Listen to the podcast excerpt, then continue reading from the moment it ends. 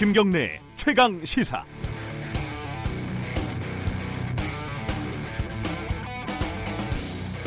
싸움을 하다 보면은 상대방하고 좀 비슷해지죠.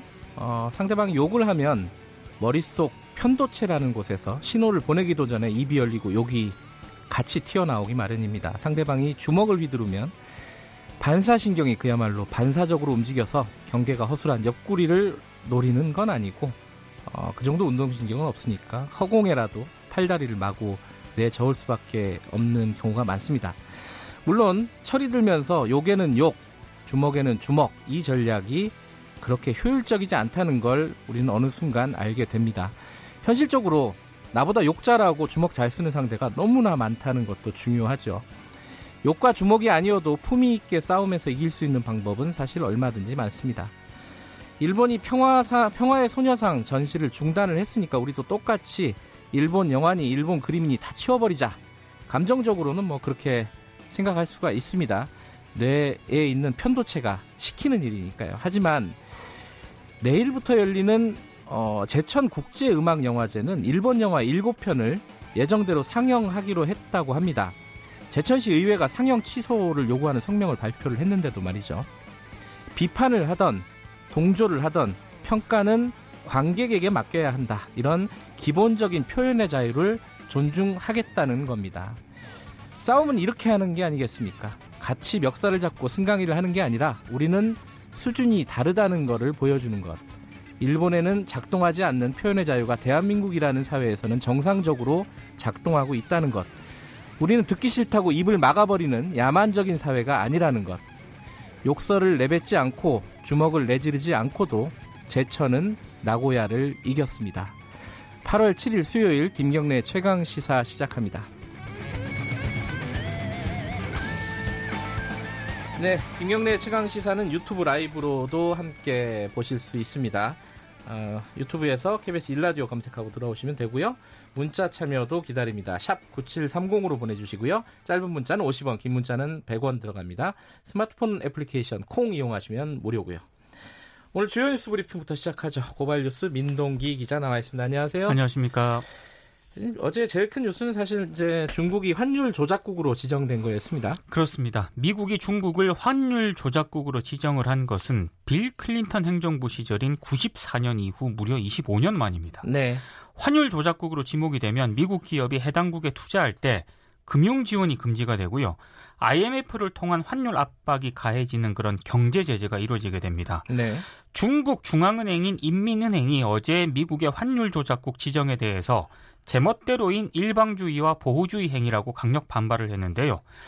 이틀 연속 한국 증시가 좀 여파를 받았습니다. 코스피가 29.48포인트 어제 하락을 했습니다. 어제도요. 그렇습니다. 예. 그리고 지금 미중 간 전면전 양상이 지금 펼쳐지고 있는데요. 네. 또 한쪽에서는 중국이 또 환율 안정화 조치를 또 취하고 있거든요. 네. 그래서 뉴욕 증시가 또 반등을 하는 그런 모습을 보이고 있는데 네.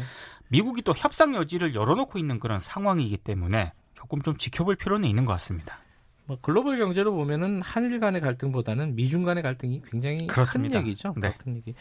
어, 관련된 얘기는 이 브리핑 끝나면은 전문가와 함께 좀 자세히 짚어보겠습니다. 그리고 지금 한국에 그 중거리 미사일을 배치할 수도 있다. 뭐 이런 보도가 나오고 있는데 중국이 또 반발을 하고 있죠. 중국 외교부 무기통제국장이 어제 기자들에게 특별 브리핑을 가졌는데요.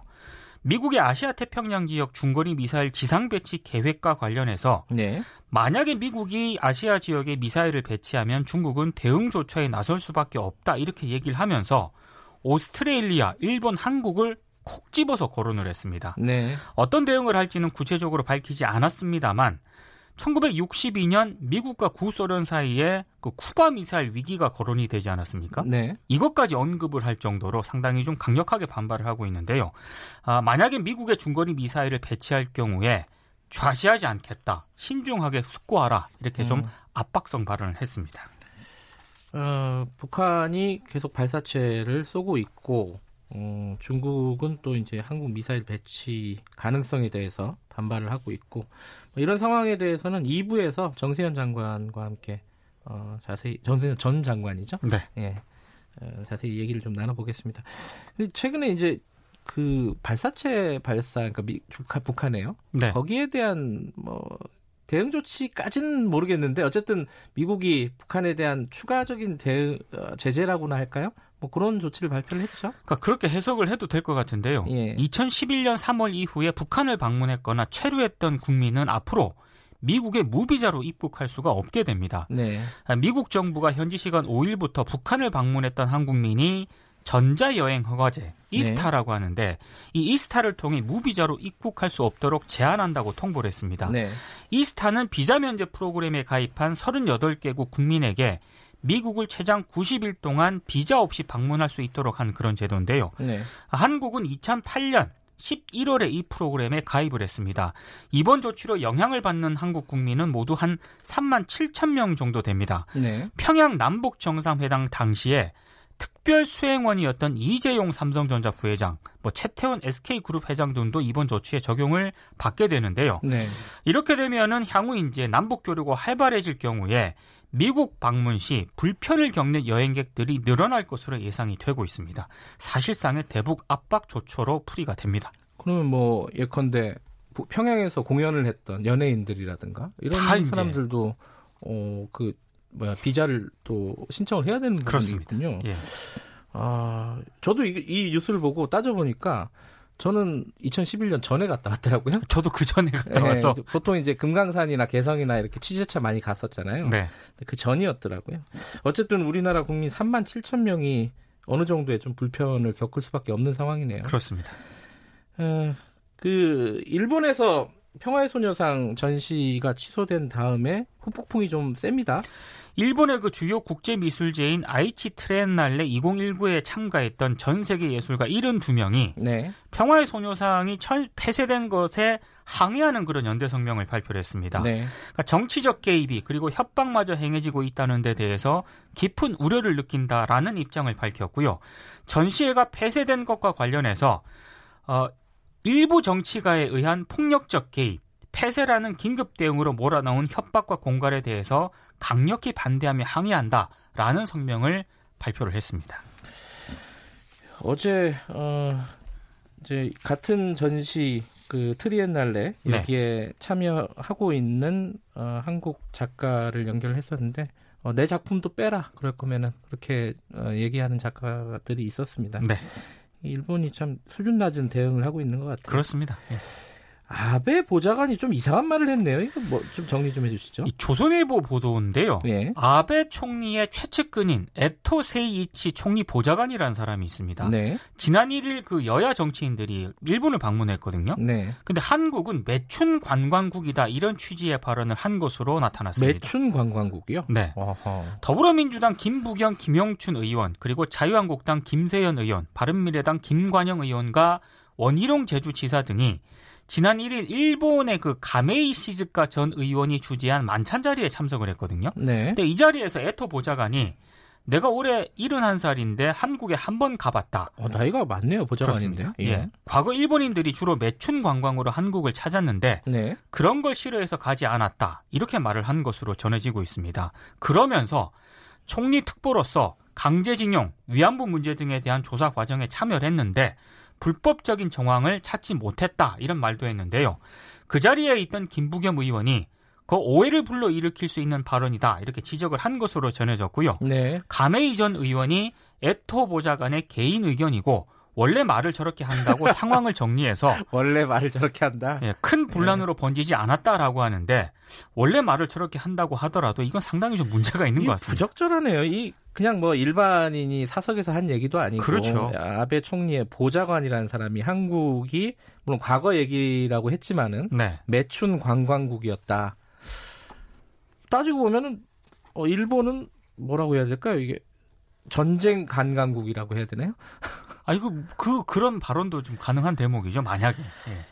예. 이참 여러 가지로 어 뭐랄까 갈등이 점점 커지고 있는 국면이라 걱정이 됩니다. 그렇습니다. 예. 자, 그 우리 정부에서 원폭 피해자, 일본에서 떨어진 원폭이겠죠. 네. 그 피해자 조사를 하고 있다면서요? 정부 차원에서 원폭 피해 2세에 대한 본격적인 역학 조사가 실시가 아, 됩니다. 아, 이번에 하는 건 2세군요. 그렇습니다. 예. 근데 이번 조사에서는 피폭 2세 900여 명을 대상으로 건강 상태나 생활 수준 등을 알아볼 예정인데요. 지난해 6월 원폭 피해 1세에 대한 조사를 처음으로 실시한 적이 있습니다. 네. 근데 문제는 이제 조사 대상자 수인데요. 예. 한국 원폭 피해자 협회에 등록된 회원 수를 기준으로 할 때 원폭 피해 1세 자손이 한 7,500명일 것으로 추정이 되고 있거든요. 네. 근데 정부 추정치는 이보다 많습니다. 한 15,000명으로 이제 전망을 하고 있는데 문제는 사회적 낙인이 좀 두려운 다수의 후손들이 자신들의 피해 사실 공개를 꺼리고 있습니다. 그래서 실제 조사 대상은 추정 피해자의 약 6%에 불과할 것으로 예상이 되고 있습니다. 시간이 너무 많이 지나가지고요. 네. 자, 오늘 여기까지 듣겠습니다. 고맙습니다. 고맙습니다. 고발뉴스 민동기 기자였고요. 김경래 최강시사 듣고 계신 지금 시각은 7시 36분 향해 가고 있습니다. 계곡을 따라 쭉 뻗은 산길. 해발 973m에 오르니까 뜻밖의 공간에 이렇게 좋은 아침 시사 프로가 있네요. 도시에서 18년째 탐사보도에만 몰두해온 경래 씨. 이곳에서 맑고 명랑한 시사를 꿈꿉니다. 지금 여러분은 어떤 시사 프로를 원하세요? 도심 속 휴양림 같은 시사. KBS 일라디오 김경래의 최강 시사. 네. 김경래 아 저희 어, 새로운 타이틀을 들을 때마다 좀 웃겨가지고 네, 말이 잠깐 끊어졌습니다. 김경래 최강 시사 듣고 계시고요. 어, 아까 예고해드린 대로 경제 얘기를 좀 해보겠습니다. 어, 지금 미중 간의 무역 전쟁 이건 진짜 무역 전쟁이죠. 이게 해결 기미가 잘 안 보이고 있습니다. 어, 미국은 일, 중국한테 이제 추가 관세 부과하겠다라고 얘기를 했고 어, 중국 환율이 갑자기 또 올라갔죠. 어, 거기에 대해서 미국은 또 중국을 환율 조작국으로 지정을 했습니다. 이, 전 세계 증시가 동반 하락을 하고 있죠. 우리나라도 마찬가지고. 아, 앞으로 미칠 파장이 더 걱정입니다. 연세대 경제학부 성태영 교수님 연결을 잠깐 해보겠습니다. 안녕하세요. 네, 안녕하십니까. 이게 그 미국이 중국을 환율 조작국으로 지정을 한 게요. 일단은 환율 조작국이 뭐고 이러면 어떻게 되는 건지 좀 구체적으로 좀 얘기를 해주세요. 네, 일단 환율 조작국을 단어 그대로 해석을 하면 자국의 유리한 환율을 갖기 위해서 그러니까 저평가된 통화 가치를 통해서 수출을 늘리려고 하고 그러기 네. 위해서 외환 시장에 개입을 해서 환율을 조작한다는 의미가 되겠습니다. 네. 이제 실제는 환율에 인위적인 개입을 하지 않아도요. 특히 미국에 대한 무역 수지 불균형이 확대되는 경우에는 언제든지 환율 조작국 이슈가 갈등의 대상이 될 수 있고 네. 최근에는 미국과 중국의 무역 전쟁이 악화되면서 환율 조작국으로 지정을 한 것으로 이렇게 볼 수 있겠습니다. 그러니까 이게 사실은 이제 클린턴 행정부 이후에 25년 만이라 그러는데요. 이게 실제 중국이 환율을 조작해서 이런 건지 아니면 무역 전쟁 중에 일종의 보복 행위 어, 이런 형태로 이제 조, 작국으로 지정을 한 건지 이 부분이 좀 헷갈립니다. 어떻게 보세요? 네, 좋은 질문이신데 이 중국에 대한 환율 조작국 지정은 1994년 이후에 처음이고요. 예. 어, 중국 중앙은행인 인민은행에서 어, 지난 5일에 어, 미 달러화 대비 위안화 환율을 6.9 위안으로 했었습니다. 예. 그다음에 이제 달러화 대비 위안화 환율이 계속 어, 어, 바뀌어가지고 7 위안, 그러니까 위안화 가치가 계속 떨어진 거죠. 이렇게 예. 되면 또 역외거래는 거의 7.1 위안 이상으로 오르기도 했습니다. 결국은 위안화 가치가 많이 떨어진 건데요. 네. 실제로 이제 이 부분도 있지만 어, 중국 정부가 미국과의 무역 전쟁에서 이 위안화 문제를 어, 무기로 꺼냈다 이렇게 음. 보는 것이 더 맞지 않나 생각이 듭니다. 네. 어, 다만 이제 미국의 재무장관인 문호 씨는 이렇게 얘기를 하는데 이제 최근 중국이 자국 통화의 가치를 떨어뜨리기 위해서 실제 구체적인 조치를 했고 음흠. 중국은 오랫동안 외환 시장에서 통화 가치를 떨어뜨리기 위해서 어, 일을 해온 그런 과거가 있다 이런 식으로 비난을 했기 때문에 결국은 실제 과거의 경험도 있고 그러나 현재 중요한 것은 무역 전쟁의 과정에서 어, 이 위안화 문제를 꺼낸 것으로 생각하는 것이 맞을 것으로 판단됩니다. 근데 이 환율 조작국으로 지정을 한다고 해도 그러니까 중국은 그렇게 얘기를 했습니다. 이 중국 언론 쪽에서는 이 환율 조작국이라는 게 그렇게 지금은 어, 중요하지 않다. 그게 가치가 많이 떨어졌다. 어, 그래서 효과가 별로 없을 것이다 이렇게 얘기를 하는데 맞습니까? 이게 환율 조작국이 되면은 실제로 어떤 제재를 받게 되는 거예요?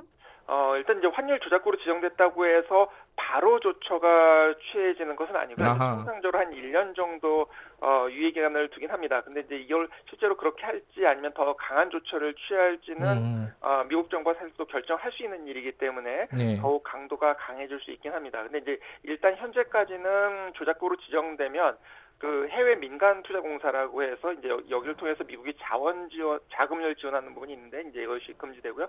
이거 중국에 대해서는 이거는 큰 영향은 아닐 것으로 생각됩니다. 그다음에 음. 미국 정부가 조달을 하는 부분이 이제 금지가 됩니다. 그러니까 예. 어, 중국 제품을 통해서 미국 제 중국 제품을 미국 정부에서 구매하는 행위가 어려워지고요. 예. 그다음에 국제 통화 기금을 통한 감시 강화를 요청을 하게 되고, 네. 그다음에 실제로는 이 미국 무역 대표부를 통해서 무역 협상에서의 어, 제재 조처들을 또 취할 수도 있게 됩니다. 근데 이제 이런 조처들은 개별적인 영향은 제한적일 수 있지만 그 네. 과정에서 어, 외환 시장이 불안해질 수 있기 때문에 이제 그 부분이 중국에게는 상당한 타격이 될 가능성은 있다고 보여집니다.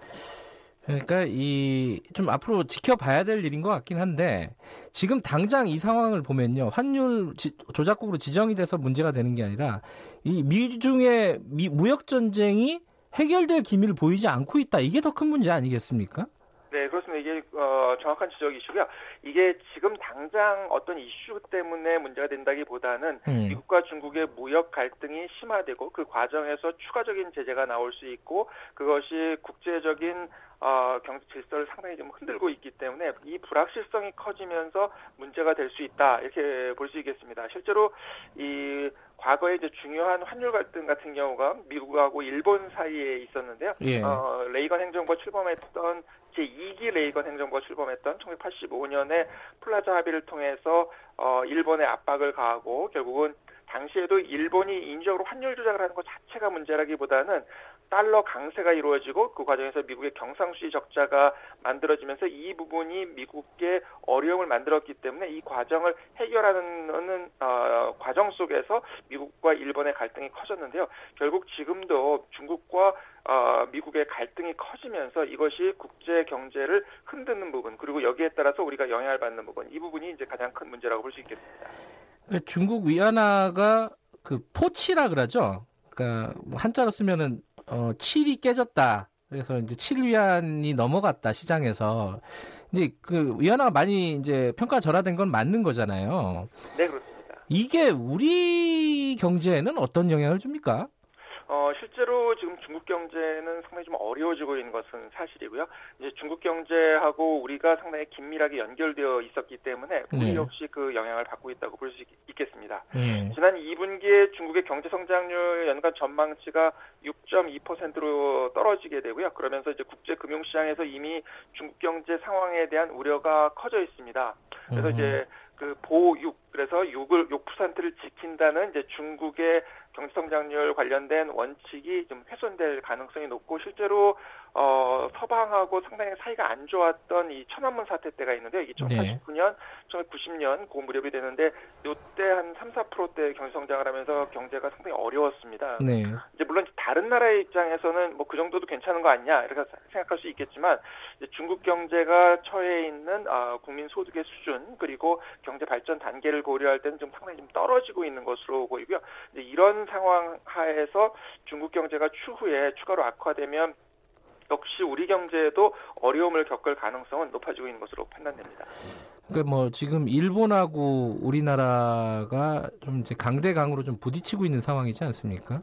네. 그러니까 미국하고 중국도 보면은 뭐 아까 제가 말씀드렸지만 뭐 관세를 추가 관세를 매기겠다. 그, 어, 뭐 트럼프는 그렇게 얘기, 트럼프 대통령 그렇게 얘기를 하고 있고요. 중국도 계속 이렇게 어 뭐 농산물 수입을 금지시키겠다. 뭐 이렇게 지금 계속 부딪히고 있는 상황인데 전망을 하신다면은 이 무역 전쟁이 어떻게 좀 진행이 될 것 같습니까 이게?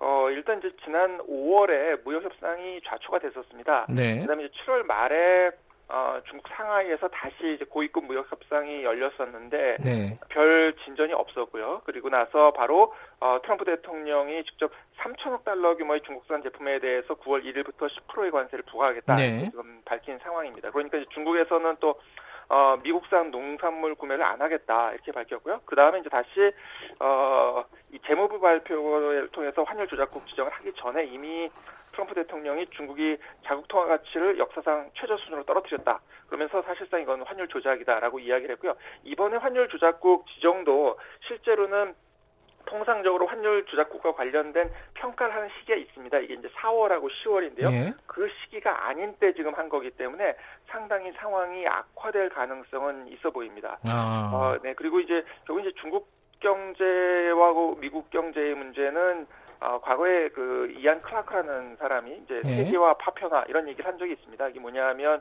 결국 이제 1930년대 보호무역주의 그다음에 1940년대 제2차 세계 대전 이런 시기를 거치면서 세계가 상당히 어려웠는데 그때가 어, 주요 강대국들이 어, 꽤 극단의 갈등을 보였던 시기다 이렇게 설명을 했는데요. 실제로는 이제 그런 상황처럼 지금 전개되고 있기 때문에 상당히 이 상황이 악화될 수 있는 부분은 있다고 생각이 됩니다.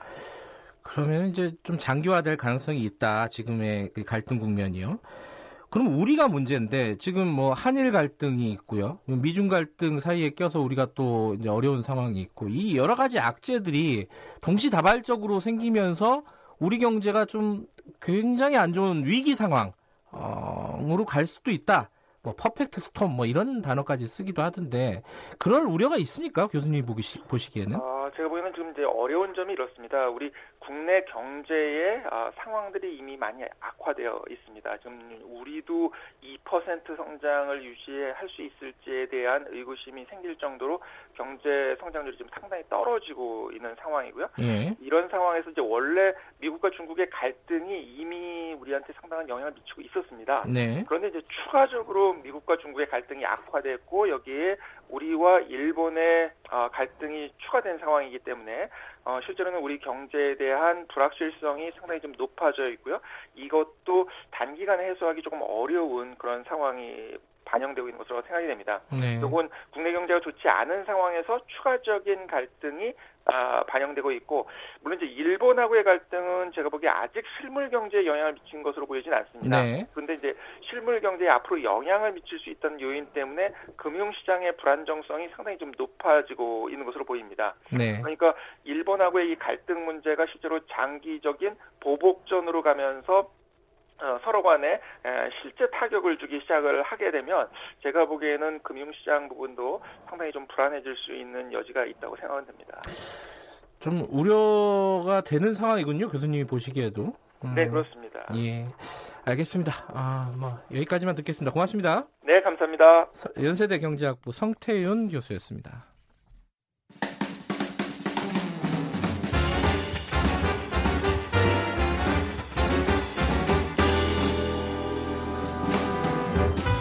여러분의 아침을 책임집니다. 김경래의 최강 시사. 네, 아, 최강 스포츠 오랜만에 모셨습니다. KBS 스포츠 취재부 김기범 기자 나와 있습니다. 안녕하세요. 반갑습니다. 네. 이 한일 간의 이 갈등으로 네. 어, 며칠 못 봤습니다. 아, 뉴스가 많아가지고.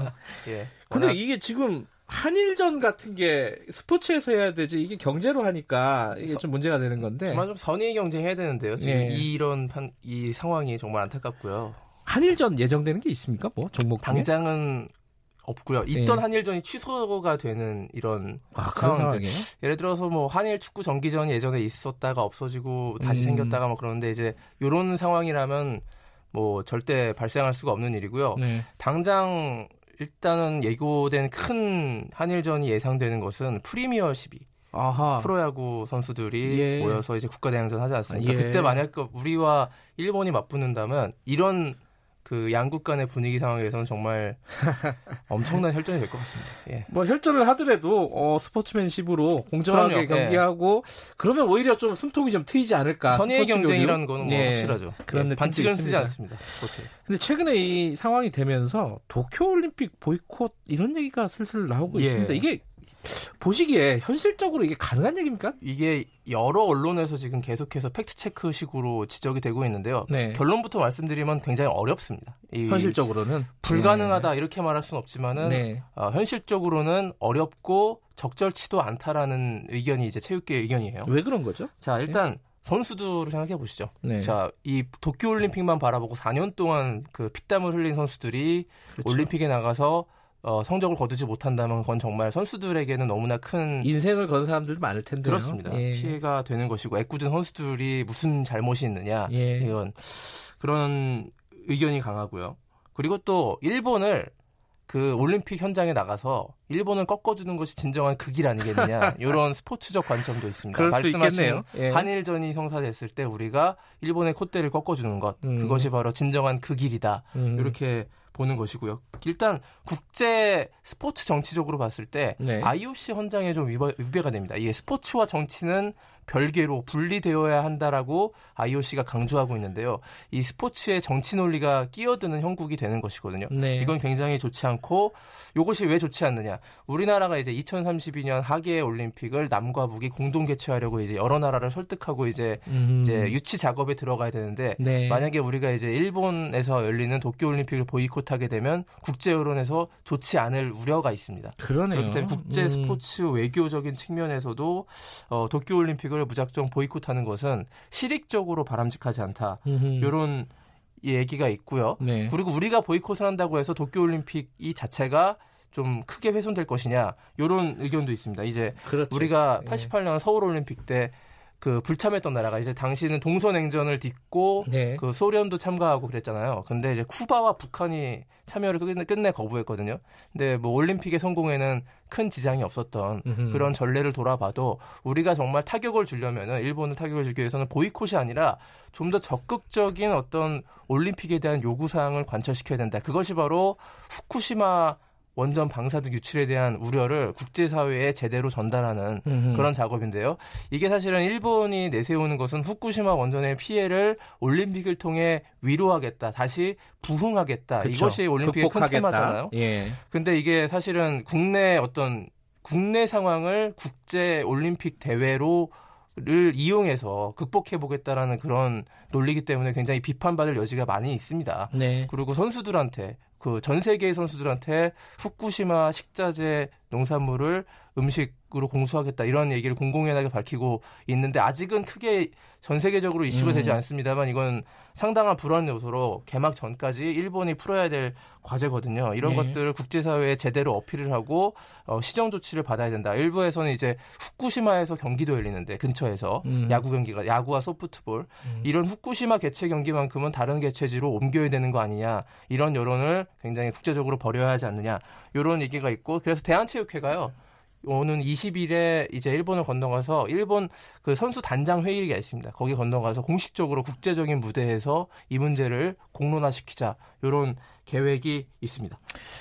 어, 다른 얘기도 좀 해야 되는데 예. 시간이 많지 않네요. 짧게 짧게 어, 골프 소식부터 먼저 하나 전해 주시죠. 네, 고진영 선수 지금 세계 랭킹 1위잖아요. 예. 메이저 대회 두 번 우승해서 이 선수가 우리나라 국내 대회에 출전해 가지고 네. 국내 골프 팬들이 굉장히 반가워하고 있습니다. 음흠. 제주 삼다수 마스터스가 내일 모레부터 시작되거든요. 네. 이제 제주도에 이제 이제 내일 들어가서 인터뷰도 하고 준비하는데 예전 뭐 계속 고진영 선수가 이 대회 출전했었는데 이제는 세계 랭킹 1위라는 좀 대접이 달라진 위상과 대접이 달라진 상황이고 올해 ANA Inspiration 에비앙 챔피언십 메이저 2승을 거둔 고진영 선수와 이 대회에는 박인비도 출전합니다. 음흠. 그래서 그 골프 여제 박인비와 지금 새로운 골프 대세로 떠오른 고진영의 샷 맞대결이 굉장히 골프 팬들의 기대를 받고 있고요. 예. 이뿐만이 아니라 골프 팬들한테 오는 10월에 그 CJ컵 제주도에서 도 열리는데요. 네. 세계적인 PGA 대회인데 남자 골프 네. 여기에 필 미컬슨이 출전하게 됐습니다. 네, 스타죠. 네. 자 어, 권순우 선수가 테니스에서 네. 세계 랭킹 100위에 진입했다는 소식은 제가 제목만 네. 전달해 드리겠습니다. 오늘 여기까지 듣겠습니다. 고맙습니다. 고맙습니다. 김경래 최강사 1분 여기까지입니다.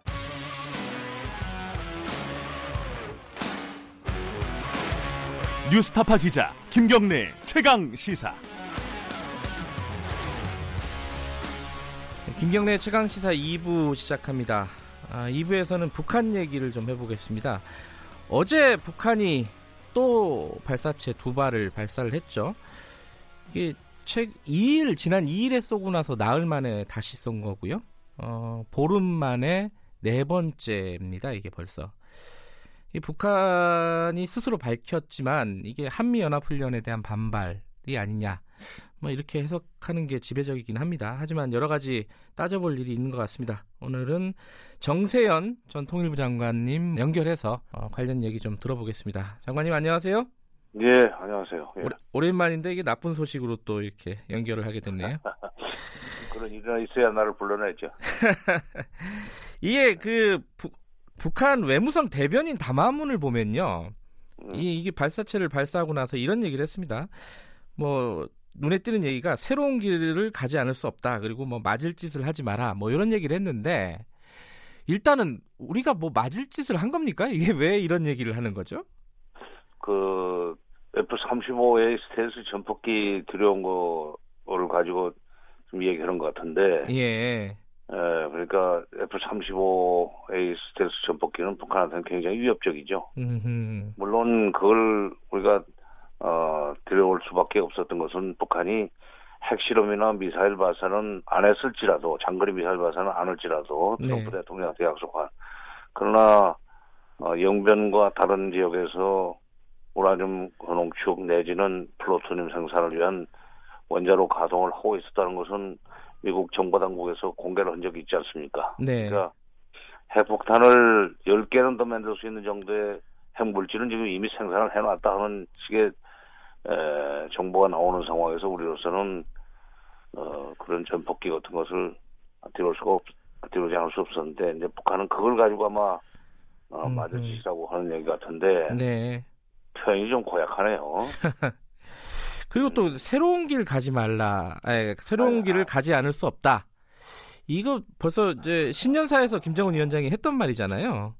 그렇죠. 신년사에서 했는데 그때도 그 미국이 셈법이라는 단어는 물론 금년 4월 12일 날 썼지만 네. 금년 1월 달에도 미국이 계속 이렇게 그 압박과 제재로만 문제를 어, 풀겠다는 식으로 나오면은 어, 북한으로서도 새로운 길을 모색하지 않을 수 없다. 불, 뭐 불가불이라는 표현까지 써가면서 네. 새로운 길을 모색하지 않을 수 없게 만들지 말라는 메시지를 보낸 적이 있는데 이번에도 그 어, 미국 때문에 새로운 길을 갈 수 있다는 얘기를 하고 있는데 그 얘기는 빨리 셈법 바꾸라는 얘기죠. 4월달에 했던 얘기.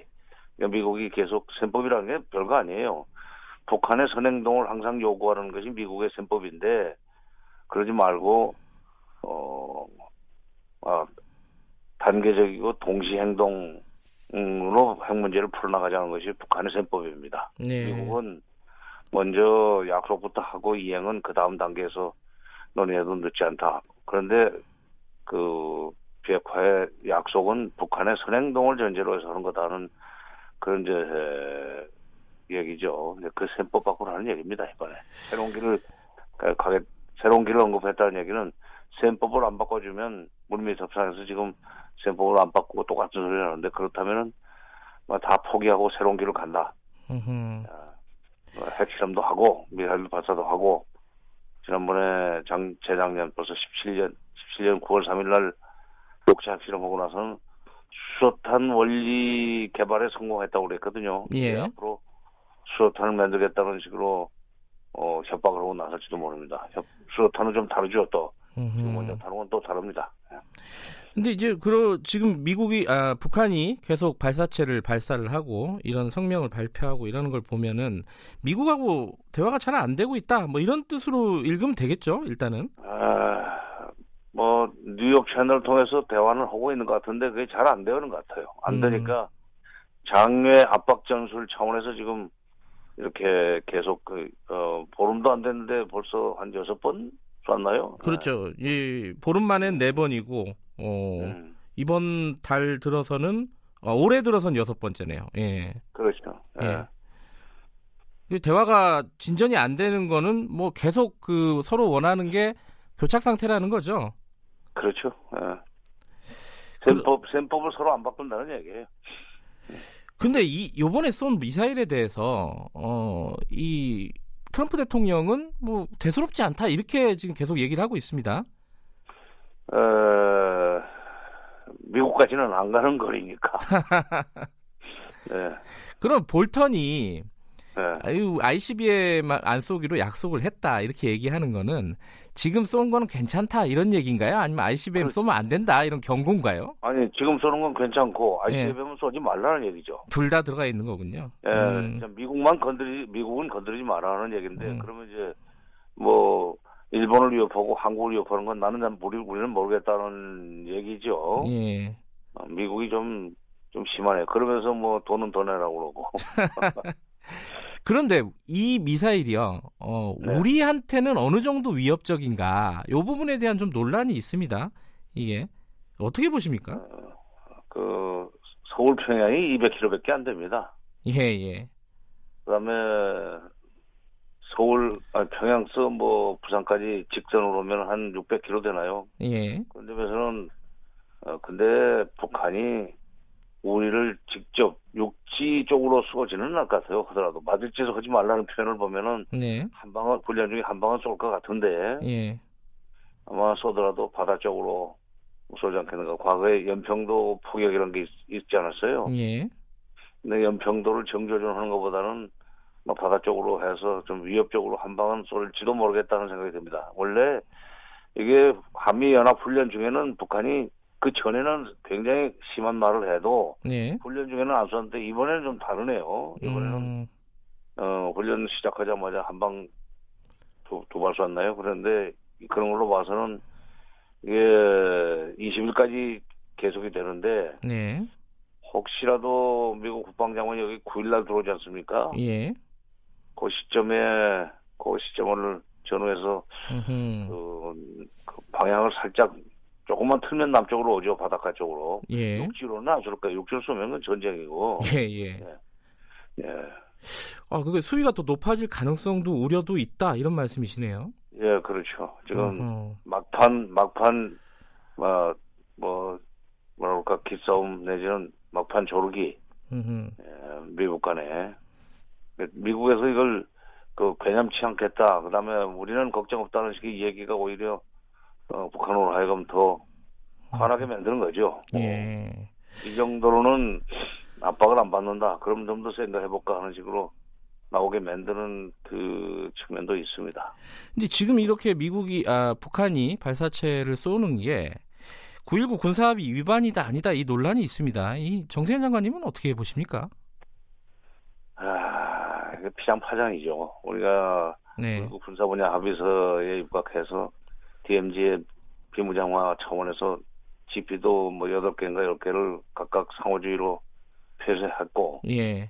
판무점 공동 경비역 구역도 어, 완전 무장 해제를 했는데, 네. 에, 자유항내까지 들어가 있습니다. 9.19 군사분야 합의서에. 네. 근데 그 유엔사 측에서 좀 불만을 어, 표시하면서 이게 좀 협상을 시작을 안 해가지고 그러니까 남북 그다음에 유엔사 3자 합의가 끝날 때까지는 자유 왕래 안 된다. 방점 내에서 이런 식으로 버티고 있죠. 그런 그런데다가 9.19, 9.19 군사 분야 합의서가 체결되자 직후에 에, 본표 장관이 좀 불쾌하다는 얘기를 했어요. 자기네들한테 물어보지 않았다는 식이죠. 예. 그래서 우리가 다른 분 쪽에서 이행을 못하고 있는 측면이 있습니다. 미국 때문에.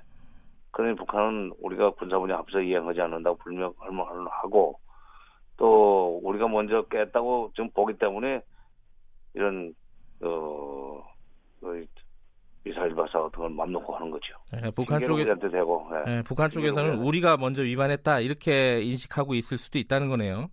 인식할 음. 수도 있다가 아니라 그 사람들은 항상 핑계는 상대방한테 대놓고 예, 예. 하니까. 예. 예. 근데 우리 입장에서는요. 지금 이제 네. 문재인 대통령이 사실 뭐 평화 경제 이런 구상도 발표를 했고요. 근데 이런 상황에서 그 더군다나 이제 일본하고 되게 갈등이 고조되고 있는 상황에서 북한이 이러는 거는 아 좀 납득하기 힘들다. 좀 섭섭하다. 이 뭐 도대체 왜 이러냐. 이런 생각을 가질 수밖에 없지 않겠습니까, 지금? 당연하죠. 예. 국민이라면 당연히 그런 생각을 가질 수밖에 없는데 네. 북한이 예. 지금 그 평화경제 바로 다음 날 평화경제 바로 바로 다음 날 미사일 발사한 것은 시간적으로는 맞습니다만은 예. 어 제가 알고 있는 북한은 한 번 계획을 세워놓으면은 네. 이건 쏘는 건 쏘는 건 그 저 군 쪽에서 쏘는 거 아니에요. 예. 자기 일정대로 가는 성향이 좀 있어요. 음. 어, 상대방의 그, 그, 뭐, 이 발언이나 이런 것은 별로 생각하지 않고. 예. 에, 그래서 쏴놓고는 좀 그걸 정당화하기 위해서 외무성 대변인이 담화를 발표하기는 했는데. 네. 에, 그러나 평화 경제는 사실은 8.15 경축사에 들어갈 얘기를 좀 대통령이 미리 오늘 좀 띈 것 같아요. 네. 오늘 뗀 것 같은데 거기에 대해서 직격탄을 날렸으니 참 모양은 우습게 됐지만 네. 그러나 그럼에도 불구하고 어 8.15 경축사에서 남북 경협을 통한 평화 경제 네. 그걸 통해서 어 우리가 한일 간에 지금 문제가 되고 있는 소위 그 이 경제 전쟁에서도 좀 이겨야 되겠다 이런 식의 얘기를 해, 할 수밖에 없고 네. 또 그걸 위해서는 미국이 평화 경제로 나가기 위해서는 미국이 너무 그렇게 군사 분야 합의서 같은 거 이행에 발목 좀 잡지 마라. 네. 어?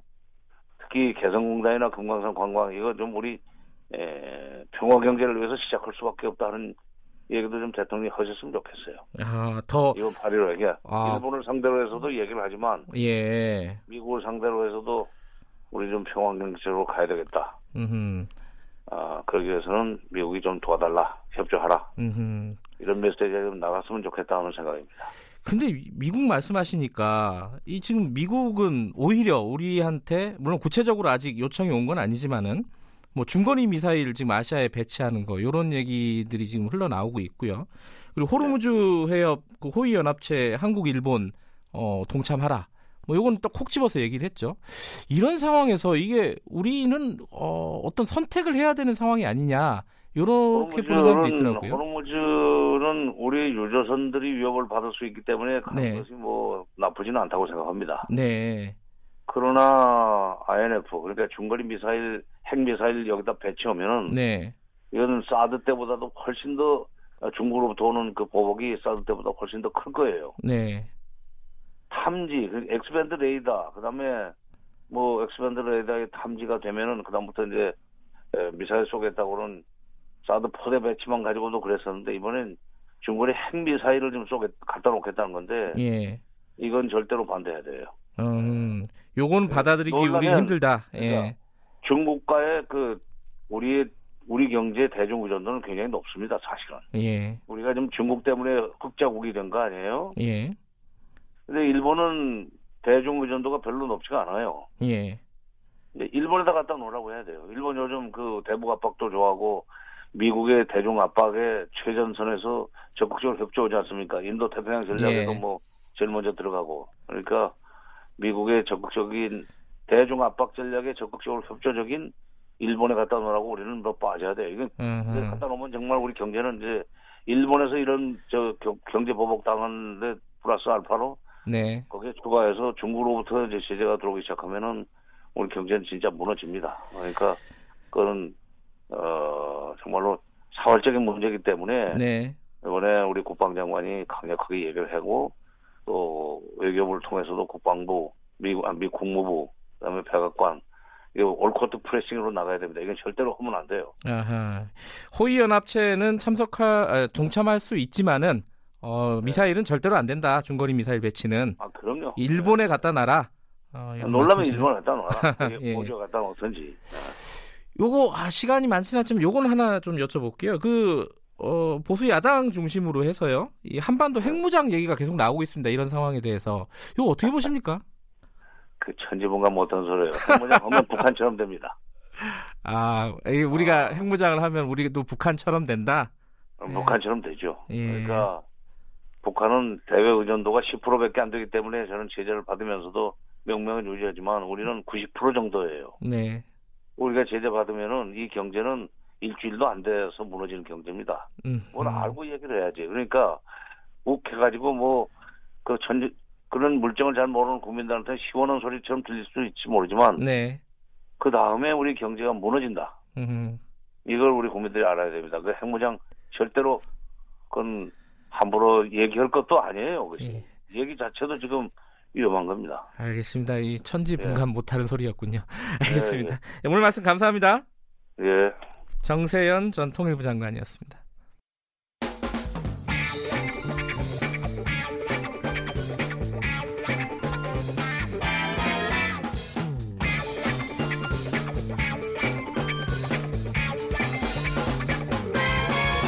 윤태곤의 눈. 네, 윤태곤의 눈 의제와 전략그룹 더모아의 윤태곤 정치 분석 실장 나와 계십니다. 안녕하세요. 네, 안녕하세요. 뭐 일본 얘기 오늘 조금 더 해보겠습니다. 네. 서울 중구, 그러니까 서울의 한복판에서 해프닝이 좀 있었습니다. 그렇죠. 어제 이게 아주 핫한 화제였습니다. 네. 그 배너 깃발이라고요. 우리 가로등 같은 데 보면 아래쪽으로 이렇게 쭉 내리는 거 있지 않습니까? 네, 뭐, 뭐, 경축 깃발 뭐 그렇죠. 이런 이제 행사 같은 거. 예, 예. 예. 그 서울 중구에서 오전 어제 오전 10시쯤 덕수궁 대한문 앞에서부터 No Japan 괄호 열고 보이콧이라는 단어가 있었고 네. 가지 않습니다. 사지 않습니다라는 배너를 걸기 시작했어요. 예. 한뭐 7, 80개 걸었대나? 그래가지고 원래 퇴계로, 을지로, 태평로 등 관내 22개 대로 중구 관내 태, 퇴계로, 을지로, 태평로라고 하면요. 광화문 광장 주변, 청계천 주변, 명동 주변이라고 보시면 돼요. 서울의 한복판이니까 말하자면 대한민국의 한복판인 거죠. 네. 이거 1100개를 걸겠다라고 했다가 이제 뭐 비판이 빗발 쳐가지고 오후에는 비판을 수용하겠다. 음흠. 배너기를 즉시 내렸어요. 그러니까 명동이면 일본 관광객들이 제일 많은 곳 아닙니까? 그렇죠. 그렇죠? 중국, 일본 뭐 제일 많은데. 근데 사실 좀 의외의 논란이었어요. 저는 이렇게 반응을 할지 몰랐는데 그렇죠. 논란이 좀 굉장히 뜨거웠습니다. 자, 제가 쭉 설명해드리면요. 그저께 5일 오전에 중구청이 이런 입장을 밝혔어요. 아, 광복절을 아, 맞이해가지고 네. 이렇게 달겠다라고 하니까 곧바로 우려의 목소리가 높았어요. 뭐 보수층뿐만 아니라 진보 성향의 인사나 시민들도 우려를 표명을 했습니다. 논리는 어허. 이런 거죠. 자, 일본의 경제 보복 대응 차원에서 민간이 불매 운동을 주도한 게 적절하고 관 관, 예. 관청이 개입할 경우에는 부작용이 커진다. 음흠. 중구청 홈페이지나 청와대 청원 게시판에도 항의 의견이 상당히 많이 올라왔어요. 근데 이런 항의 의견이나 어, 반대하는 입장들이 많이 있었는데도 중구청은 강행을 한 거네요. 그렇죠. 원래는 어제 오후부터 하려고 했는데 앞당겨가지고 오전부터 오히려 네, 한 거죠. 서양호 중구청장이 그때 입장 발표한 게 중구는 서울의 중심이자 많은 외국인이 관광객이 오가는 지역으로 전 세계 일본의 부당함과 함께 이에 굴복하지 않겠다는 우리의 강한 의지를 보여주는데 효과가 있을 것이다. 이렇게 했다가 우려가 높아지는데도 불구하고 지금이야말로 일본 정부의 반칙에 민관 합동으로 벤치 클리어링이 필요한 때입니다. 이 단어가 재밌더라고요. 벤치 클리어링이 필요할 때입니다. 예, 예. 그러면서 이제 전쟁 중에는 관군, 의병의 다룸을 강조하기보다 우선 전쟁을 이기는데 집중해야 합니다. 아, 결연했네요. 어, 굽히지 예. 않겠다. 예. 이러면서 오전 10시 단 거예요. 네. 그러자 더 논란이 뜨거워지고 뭐 중구청 홈페이지랑 서양호 구청장이 저하고 이제 뭐 페이스북 친구인데 그 댓글이 장난이 아니더라고요. 그러자 또 박원순 서울시장도 서양호 청장한테 전화를 해서 우리 이제 민간을 믿자. 아, 우려를 박 시장이 전화를 했군요. 네, 물론 이 권한은 중구에 있는 겁니다만 의견 예. 개진을 한 거죠. 광역단체장으로서 네. 그런 이제 엎치락 뒤치락이 벌어지다가 결국 스스로 내리겠다. 밝힌 거죠. 서영구 구청장은 어디 당입니까? 민주당 소 서울은 지금 뭐 강남에 이제 두 군데인가를 제외하고는 다 민주당이에요. 네. 민주당 소속으로 참여정부 청와대 행정관도 지냈고 민주당에서 잔뼈가 굵은 인물입니다. 음. 네. 뭐 중구에서 서울 중구에서 이런 해프닝이 있었지만은 뭐 다른 지자체도 이런 일본에 대한 대응 이런 그렇죠. 것들이 일정한 흐름이 있습니다. 네, 분명히. 강남구가 이제 지난 2일에 테헤란로, 영동대로, 로데오 거리. 앞서 말씀드린 이제 중구, 명동, 광화문에 뭐 버금가는 또 우리 중심이죠. 네, 중심이지 네. 않습니까? 여기에 망국기가 쭉 걸려 있어요. 여기는 이제 글로벌 강남이라는 의미로서 아. 거기서 이제 일장기만 쏙쏙 빼가지고 철거를 했어요. 그래요. 네. 네. 그리고 뭐 일본 제품을 안 산다 이런 자치단체들은 많고 구로구 같은 경우에는 하반기 일본 도시와 교류, 교류를 중단한다. 뭐 이런 데도 이제 많았었고 네. 광진구에서는 일본 연수단 방문을 거절했다. 어, 굉장히 좀 비판을 받고 있죠. 음흠. 그러니까 이런 데가 되니까 말하자면 누가 하나 하면은 난두 개, 누가 두 개 하면 난 세 개, 네 개. 이런 식으로 점점 에스컬레이션 강도가 점점 높아지고 있는 상황이었다라는 예. 거죠. 그러니까 이 아마 시민들이 그러니까 그 구청장 입장에서는 구민들이겠죠. 구민들이 네. 아마 호응할 것이다 그렇죠. 이렇게 생각을 했겠죠. 지금 국민들이 되게 화가 나 있고 네. 자발적으로 불매 운동도 하고 이러는데 내가 이러면은 잘했다고 하겠지라고 음. 아마 짐작한 게 아닐까. 근데 지금 보면 보십시오. 민간이 앞서자 지자체가 따르는 모양새예요. 물론 음. 중앙 정부에 비해서 지자체는 좀 운신의 폭이 넓습니다. 기본적으로 음. 지방 자치의 선출직 공무원이니까 일본에서도 보면은 과거에 뭐 시마네현 이런 데서 뭐 독도 아, 주간 맞아요. 이런 거 하고 뭐 그랬지 않습니까? 그 중앙 그럼 중앙 정부도 아니 우리는 모르고 그럼 저기서 알아서 하는 거다 이런 음. 식이었잖아요. 네. 근데 이제 우려의 목소리가 높은 건 이제 두 가지 대목이죠. 공공기관이 이렇게까지 하는 건 과하다. 감정적이다. 음. 그리고 아베 정부에 대해서 집중해야 되는데 서울 한복판에 노 재팬 깃발을 내걸고 일반 국민들, 일본 일반 국민들, 관광객들을 겨냥한 것으로 해석될 소지가 크다. 상대가 아픈 게 아니라 화나는 거 아니냐. 아프게 그렇죠. 해야지 신경질 나게 어. 만들 일이 있는 거냐. 그 생각을 해보면 우리, 내, 제가 관광객이 돼서 만약에 일본에 갔는데 뭐 No Korea 그렇죠. 라는 깃발이 걸려 있다. 그러면 기분이 어떨까 싶네요. 이유를 막론하고 음. 그렇죠. 그러니까 이런 우려가 심해지자 중구청도 받아들인 건데 이게 참 뻔한 이야기일 수 있는데요. 그런 말 많이 하지 않습니까? 국민들은 참 현명하다. 음. 네. 그러니까 이번에도 이 이야기를 안 할 수가 없는 거예요. 그러니까, 상투적이지만 또 그렇죠. 맞는 얘기니까요. 그러니까 우리가 네. 뭐 일거수일투족을 행할 때 아, 일본이 뭐 기분 나쁠까봐 그런 건 아니지만은 네. 어제 하루에 우리나라에서 벌어진 일은 참 선진적이고 성숙한 모습 그리고 이게 자치단체뿐만 아니라 뭐 올림픽 보이콧 이런 이야기까지도 좀 나오고 있는데 우려가 좀 높아지고 있어요. 그러니까 지금 정치권을 보면요, 자 처음에는 정부를 맹공하고 문재인 정부 때문에 다 이렇게 됐다. 그러면서 이제 은근슬쩍 뭐 일본의 논리에 대해서 힘을 실어주는 듯한 모습을 보인 쪽이 여론의 맹공을 받았지 않습니까? 네. 그쪽은 약간 잠잠해졌어요. 근데 이제는 좀 오버해가지고 반일 정서를 부추기는 척, 뭐 벤치 클리어링 이런 거 하는 쪽이 이제 또 국민들한테 회초리를 맞고 있는 거예요. 예. 그러니까 보면은 국민들은 균형을 참 잘 잡고 있다. 단기적으로는 좀 과해 보이기도 하고 하지만은 뭐 예컨대 불매운동 개인이 하는 거는 적절하지만은 강요하지 음. 말자 이런 이야기를 국민들이 알아서 다 하고 있는 거잖아요.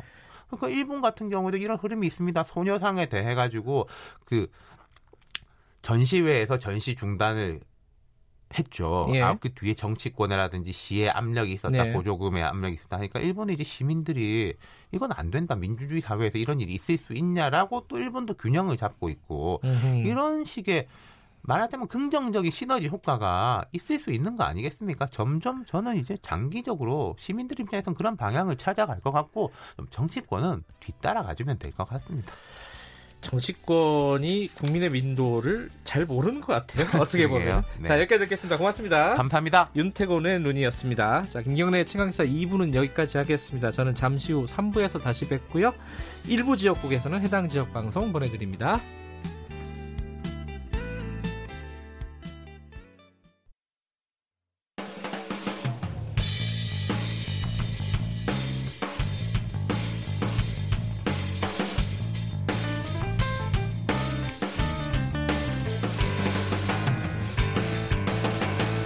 김경래의 최강 시사.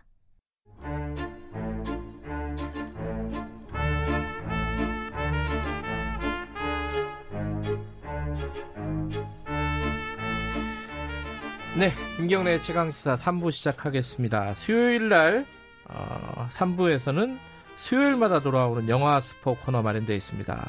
일명 스포일러 최강희 영화평론가 함께 합니다. 안녕하세요. 네, 안녕하세요. 2주 동안 얼굴을 못 뵀습니다. 예, 중국 대륙을 좀 누비고 왔습니다. 저는 뭐 그 사이에 휴가도 갔다 왔는데 아, 예. 중국은 왜 갔다 오신 겁니까? 아, 예, 모 방송국의 어, 추석 특집으로 방영된 뭐, 모 방송 YTN이라고 네, 하셨대요. 죄송합니다. 저답지 않게 그 어, 특집으로 방영될 어, 독립군 항일 투사들을 재조명하는 아. 예, 그런 특집 촬영 때문에 제가 연출도 하거든요 다큐멘터리 연출. 아하. 근데 갔다 왔습니다. 그좀 아직도 좀 논란 속에 있는데 아주 저평가된 그 분단 때문에 그 이념적인 음. 문제 때문에 그 평가를 제대로 받지 못한 예. 조선 의용대라고 하는 건국 예. 그 독립군이죠.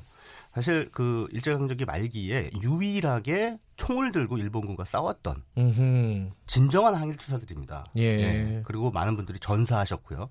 잘 몰라요. 근데 많은 국민들이. 음.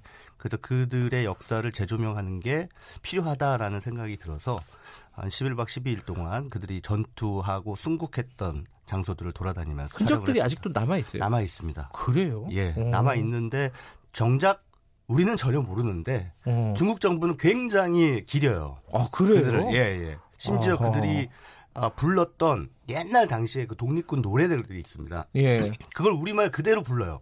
아, 그, 그 지역의 중국인들이. 어허, 신기하네요. 그만큼 엄청나게 존경을 받고 있죠. 으흠. 그런데 왜 우리에게는 그게 잘 알려지지 않고 많은 국민들이 모르고 있을까? 이런 게 좀 답답한 음. 거죠. 네. 이, 어, 지금 국면에서 어, 시청자들이 꽤 관심이 네. 어, 갈 만한 그런 소재네요. 예. 그렇습니다.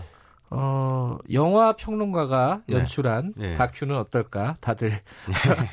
화이트의 다큐멘터리를 네, 한번 나중에 봐주시고요. 자, 오늘은 어, 최근에 미국에서 큰 사건이 있었습니다. 최근에 이제 한일 뉴스 이런 게 너무 네. 많아가지고 외신에 이제 잠깐 언급되고 말긴 했는데 네. 미국 뭐 텍사스 오하이오에서 총기 난사 사건이 연쇄적으로 발생을 했어요. 음.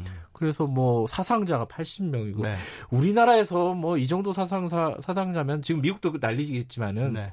어뭐 어마어마한 사건이죠 사실. 그렇죠. 그래서 그, 오늘은 뭐요 예. 총기 난사 관련된 네. 얘기를 좀 하려고 합니다. 예. 어, 어, 떤 영화들을 갖고 오셨죠? 예, 총기 난사를 다룬 영화들이 그렇게 많지는 않아요. 어 그런가요? 예, 예. 그다지 많지는 않은데 그 뭐 자신들의 패부니까 아. 이걸 가지고 영화적인 소재로 쓴 경우는 그 드물죠. 근데 어찌됐든 우리에게 그 또 미국 사회의 문제점에 대해서 상당히 새길 만한 의미심장한 주제의식을 품은 영화들이 있어서 몇편 음. 소개를 해드리고 그들 영화들이 어, 미국 사회를 어떻게 바라보고 있는가. 그러니까 총기 난사라는 것이 그렇습니다. 미국이라는 나라가 가지고 있는 역사적 혹은 구조적 문제에서 접근하는 본, 그렇게 바라보는 시각이 있는가 하면 네. 또는 미국 사회가 가지고 있는 병증이죠. 그 사람들의 예. 어떤 그 개인적인 심리적 우울감이라든가 소외감이라든가 어허. 이런 그 사회의 분위기로부터 파생되는 총기 난사. 그렇게 이제 바라보는 그 시각이 있어요. 예, 영화를 구체적으로 보면서 하나씩 풀어보면 예. 될것 같은데 제 기억에는 예. 그 미국 드라마 미드라고 음, 하는 음. 걸 보면은 특히 이제 정치 드라마 같은 거 보면요.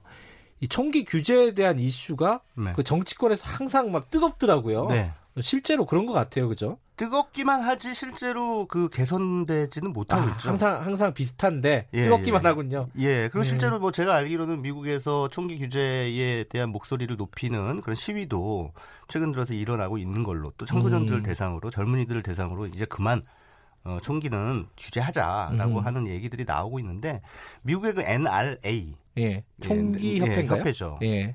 National Rifle Association. 아, 라이플. 예, 예, 예. 그 총기 협회가 어마어마한 그 로비력을 가지고 있어요. 예. 그 로비 자금으로만 뭐 한 1억 달러 이상을 쓴다고 합니다. 아하. 그러니 뭐그 정치인들을 상대로 계속 그 총기 규제와 관련된 얘기가 나올 때마다 엄청난 로비를 하는 거죠. 음흠. 그래서 그거를 이제 규제 못하도록 하고 하는데 그들의 논리라는 것은 결국은 미국의 수정헌법 제 2조예요. 그 수정헌법 제1조는 여러분들 아시다시피 표현의, 표현의 자유. 예. 제2조는 총기 소유의 권한입니다. 어허. 그래서 그거는 어, 미국의 정신이기 때문에 그거를 훼손해서는 안 된다라는 게 그들의 논리죠. 근데 그 미국의 노, 정신이라는 게 결국은 내 재산과 생명은 내가 지킨다는 거거든요. 음. 근데 그거는 이제 미국이 결국은 대륙 그 미 대륙을 인디안으로부터 뺏는 과정에서 생긴 거잖아요. 음흠. 그 그러면서 이제 그 총기라는 것을 쓰게 됐고 그것이 그 미국 건국 초기에 그 헌법에 들어갈 수밖에 없는 그런 당시 현 시대적인 맥락이 있었던 건데 그게 지금 시대에도 여전히 유효하냐라는 걸 물어볼 수밖에 없는 거죠. 예, 그 역사적인 맥락이 있는 거군요. 예, 미국은 그냥 태생 자체가 폭력적이니까 음. 그 자기를 스스로 지켜야 된다는 명분으로 그 총을 그냥 쥐고 있는 건데 그래서 사실 이런 우스꽝스러운 그 얘기가 있어요. 그, 그 미국의 9.11 테러로 그 돌아가신 분들이 한 5천 명 정도 된다고 하죠. 예. 미국에서 총기 난사로 그 총기 사고로 죽는 사람은 그 10배가 넘습니다. 예. 매년. 근데 그 문제는 전혀 이슈가 되지가 않아요. 그런데 9.11 테러 하나 가지고 뭐 이라크나 뭐 아프가니스탄을 침공하는 명분이 되지만 음흠. 미국 사회의 총기 때문에 생긴 문제에 대해서는 아무런 명분 어떤 또 개선의 움직임도 어, 일어나지 못하고 있는 것은 그 앞서 말씀드린 그 미국의 건국 정신에 대한 그 자신들의 애착 뭐 이런 것들이 작용하고 있는데 아무튼 예, 그런 문제들을 이제 정면으로 다룬 영화가 바로 마이클 무어라는 유명한 다큐멘터리죠. 예. 예. 우리에게는 화씨 911. 예. 그러니까 부시 행정부와 그 뭐그 빈라덴 가문 간의 어떤 그 유착 예전에 예. 유착 이런 것들 9.11 테러를 네, 배경으로 네, 했어요. 맞습니다. 예. 그 고발했던 이 사람은 이제 고발 전문 어, 다큐멘터리스트예요. 그, 한때 그 마이클 무어 스타일이 예. 한국에서도 굉장히 유행했어요. 성공한 사람은 많지 않지만은 음, 이런, 그렇죠. 예. 이런 이제 마이클 무어 스타일이 뭐냐면 이제 다큐멘터리 방식으로 이제 우리가 얘기할 때 예, 수행적 방식이라고 부르거든요. 네. 그러니까 어떤 미션을 다큐멘터리스트가 직접 수행을 해가는 과정을 보여주면서 네. 그걸 통해서 부조리를 고발하는 거예요. 그러니까 이를테면 이 사람의 Sicko라고 하는 다큐멘터리를 보면 미국 의료제도 네, 미국 예, 의료제도의 허점을 예. 고발하기 예. 위해서 9.11 테러 당시에 구조 활동을 하다가 성면 먼지 때문에 폐 질환을 앓게 된 네. 그런 사람들이 어, 이 의료부 비가 너무 비싸니까 예. 치료를 제대로 못 받고 있는 거예요. 음. 이게 말이 됩니까? 국가 유공자인데. 근데 그게 바로 미국이라는 거죠. 그래서 마이클 무어가 이 사람들을 어디로 데려가냐? 바로 미국의 적성 국가죠. 쿠바. 음흠. 바로 쿠바로 데려갑니다. 네. 그 쿠바에 데려갔더니 아, 외국인이고 또 미국인인데 그냥 무상으로 미국에서 주지 않는 약을 막 주고 음흠. 치료를 해주는 거예요. 그러면서 아, 어떻게 우리의 국민 영웅들이 미국이 시도하는 쿠바에서 이렇게 좋은 대접을 받을 수, 있겠느냐라고 음. 하는 에, 그런 상황들을 보여주면서 이제 미국의 민영 의료보험 제도가 음. 문제가 많다라는 걸 이제 얘기를 하는 건데 직접 해보는 사람이죠. 이 직접 사람은. 해보는 거예요, 예. 자기가. 근데 그거를 아주 그 재치 있게 재밌죠 이 사람 예, 다큐멘터리가. 예. 예. 그리고 이제 이 Bowling for Columbine이라는 작품을 2002년에 냈는데 여기 제목 안에 콜럼바인이라는 말이 들어갔다시피 콜럼바인 고교 총기 난사 사건 때문에 예, 이게 아마 1999년인가요? 네 맞습니다. 예. 그래서 2002년에 이제 이 작품을 만들었는데 어, 이 영화를 통해서 이제 마이클 무어가 과연 미국 사람들이 왜 그렇게 총기에 집착을 하는가? 아하. 미국에서 총기를 없앨 수 있는 방법은 없는가? 예. 이런 이제 질문을 직접적으로 던집니다. 그리고 그 당시에 앞서 제가 설명했던 미국 총기 협회 회장, 예. 미국 총기 협회 회장이 아주 유명한 영화 배우예요. 옛날에 10개라는 영화에 나왔던 이, 름이 뭐였죠? 찰톤 헤스턴. 아 맞아요, 맞아요. 예, 예. 모세로 아. 나왔었죠.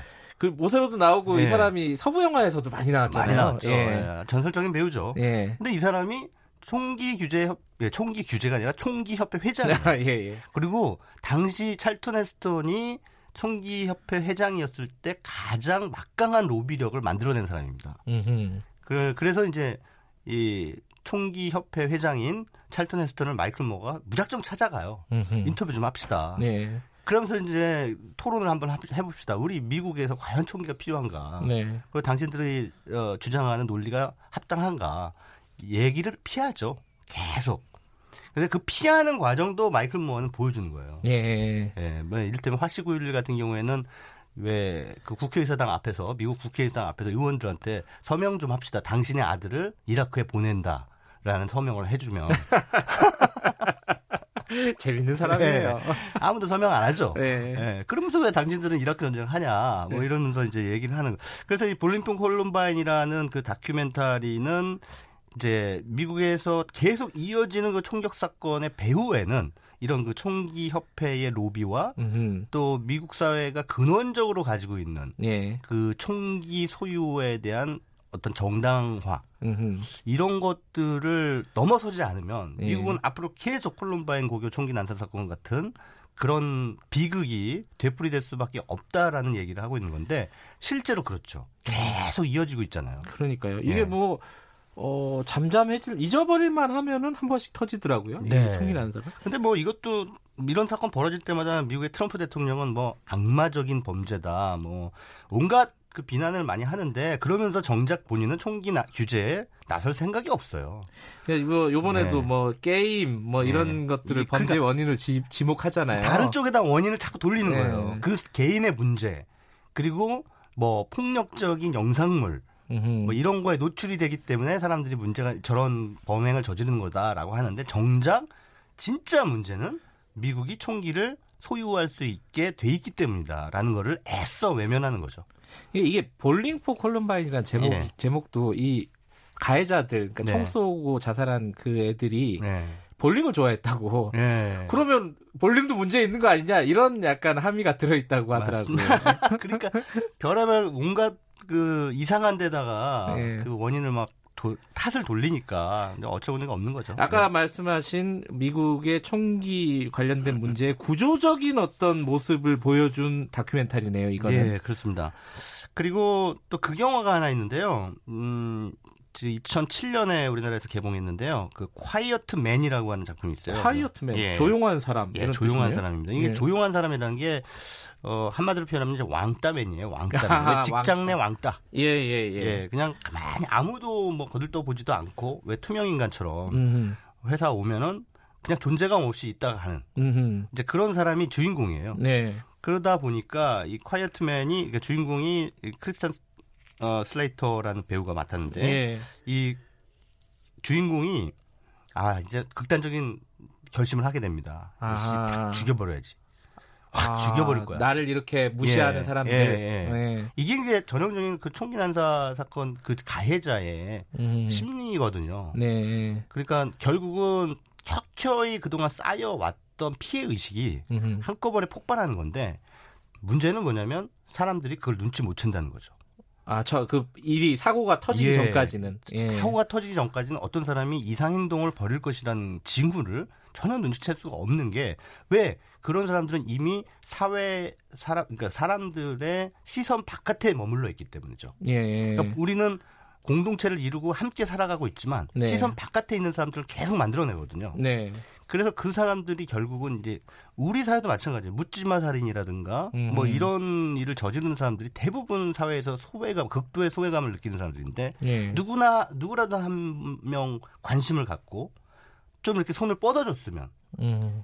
그 위안을 줬으면 그런 일이 과연 벌어졌을까 하는 그런 생각을 하게 되죠. 이 영화에서의 콰이트맨의 주인공도 마찬가지로 그런 사람입니다. 그래서 음. 영화가 시작하면 조용히 자기 자리에 앉아가지고 책상 밑에서 권총을 하나 탁 꺼내서 거기다가 장전을 하고 있어요. 총, 이 총알을 탁탁 장전을 하고 시작됩니다. 아. 그러면서 회사 사람들 계속 한 명씩 한 명씩 봐요.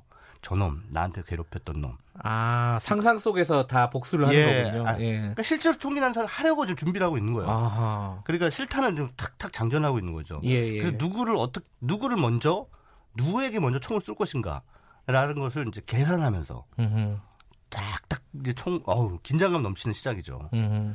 아 이제 그러고 있는데 엉뚱한 일이 벌어져요. 나 같은 사람이 또 한 명 있었던 거예요. 아 같은 직장 아니에요? 예, 어, 같은 직장 저는 이 영화를 못 봐가지고. 예. 예. 그러더니 저쪽 구석에 있던 어떤 남자가 벌떡 일어나더니만 총기를 난사하는 거예요. 아, 아 자기만이 아니었군요. 예. 그런 어떤 피해 의식에 사로잡힌 사람이. 그렇습니다. 그래서 음. 근데 이 사람이 본능적으로 방어적 행동을 하겠죠. 그래서 본능적으로 자기가 장전한 권총을 들고 일어나서 그 총기 난사를 하려고 하는 사람을 음. 향해서 발사합니다. 아하. 영웅이 돼버려요, 갑자기. 아, 이 좀 아이러니한 상황을 그린 거군요. 예. 예. 총기 난사를 시도했다가 음흠. 총기 난사를 시도한 또 다른 사람을 저지함으로써 이제 그동안 직장에서 투명 인간 취급을 받았던 한 사람이 어, 온 미디어의 관심을 촉발시키는 영웅으로 부상하게 됩니다. 아. 그러면서 자신을 멋있다고 생각하는 어떤 아름다운 여성의 구애도 받게 되고 인생이 펴요, 펴요 막. 그게 어떻게 보면 미국 사회의 아이러니인 거죠. 그 총 하나를 가지고 어, 어떻게 행동했느냐에 따라서 완전히 다른. 음.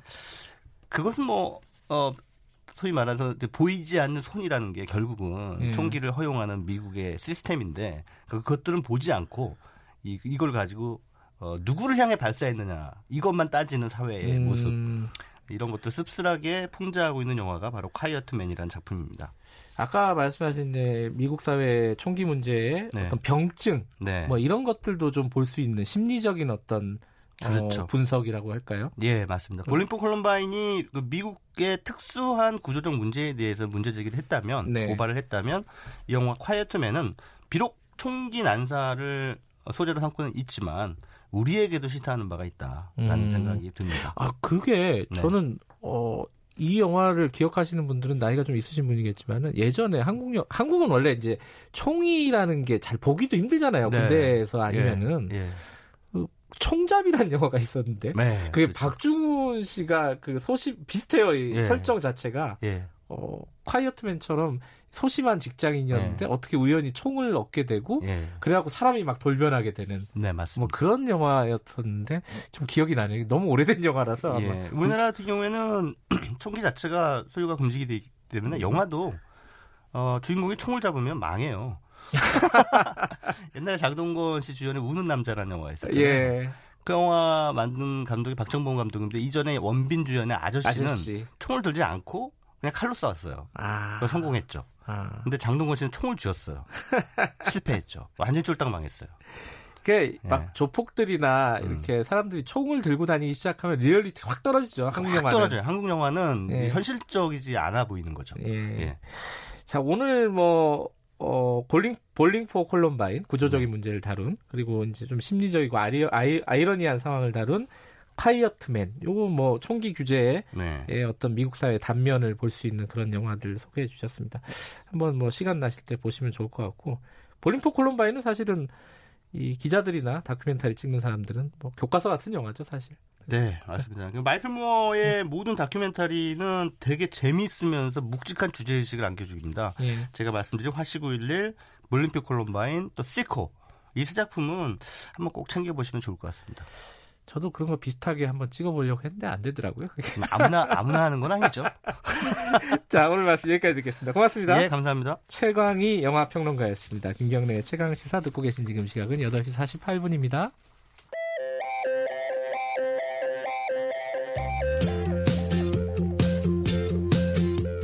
오늘 하루 이슈의 중심 김경래의 최강 시사.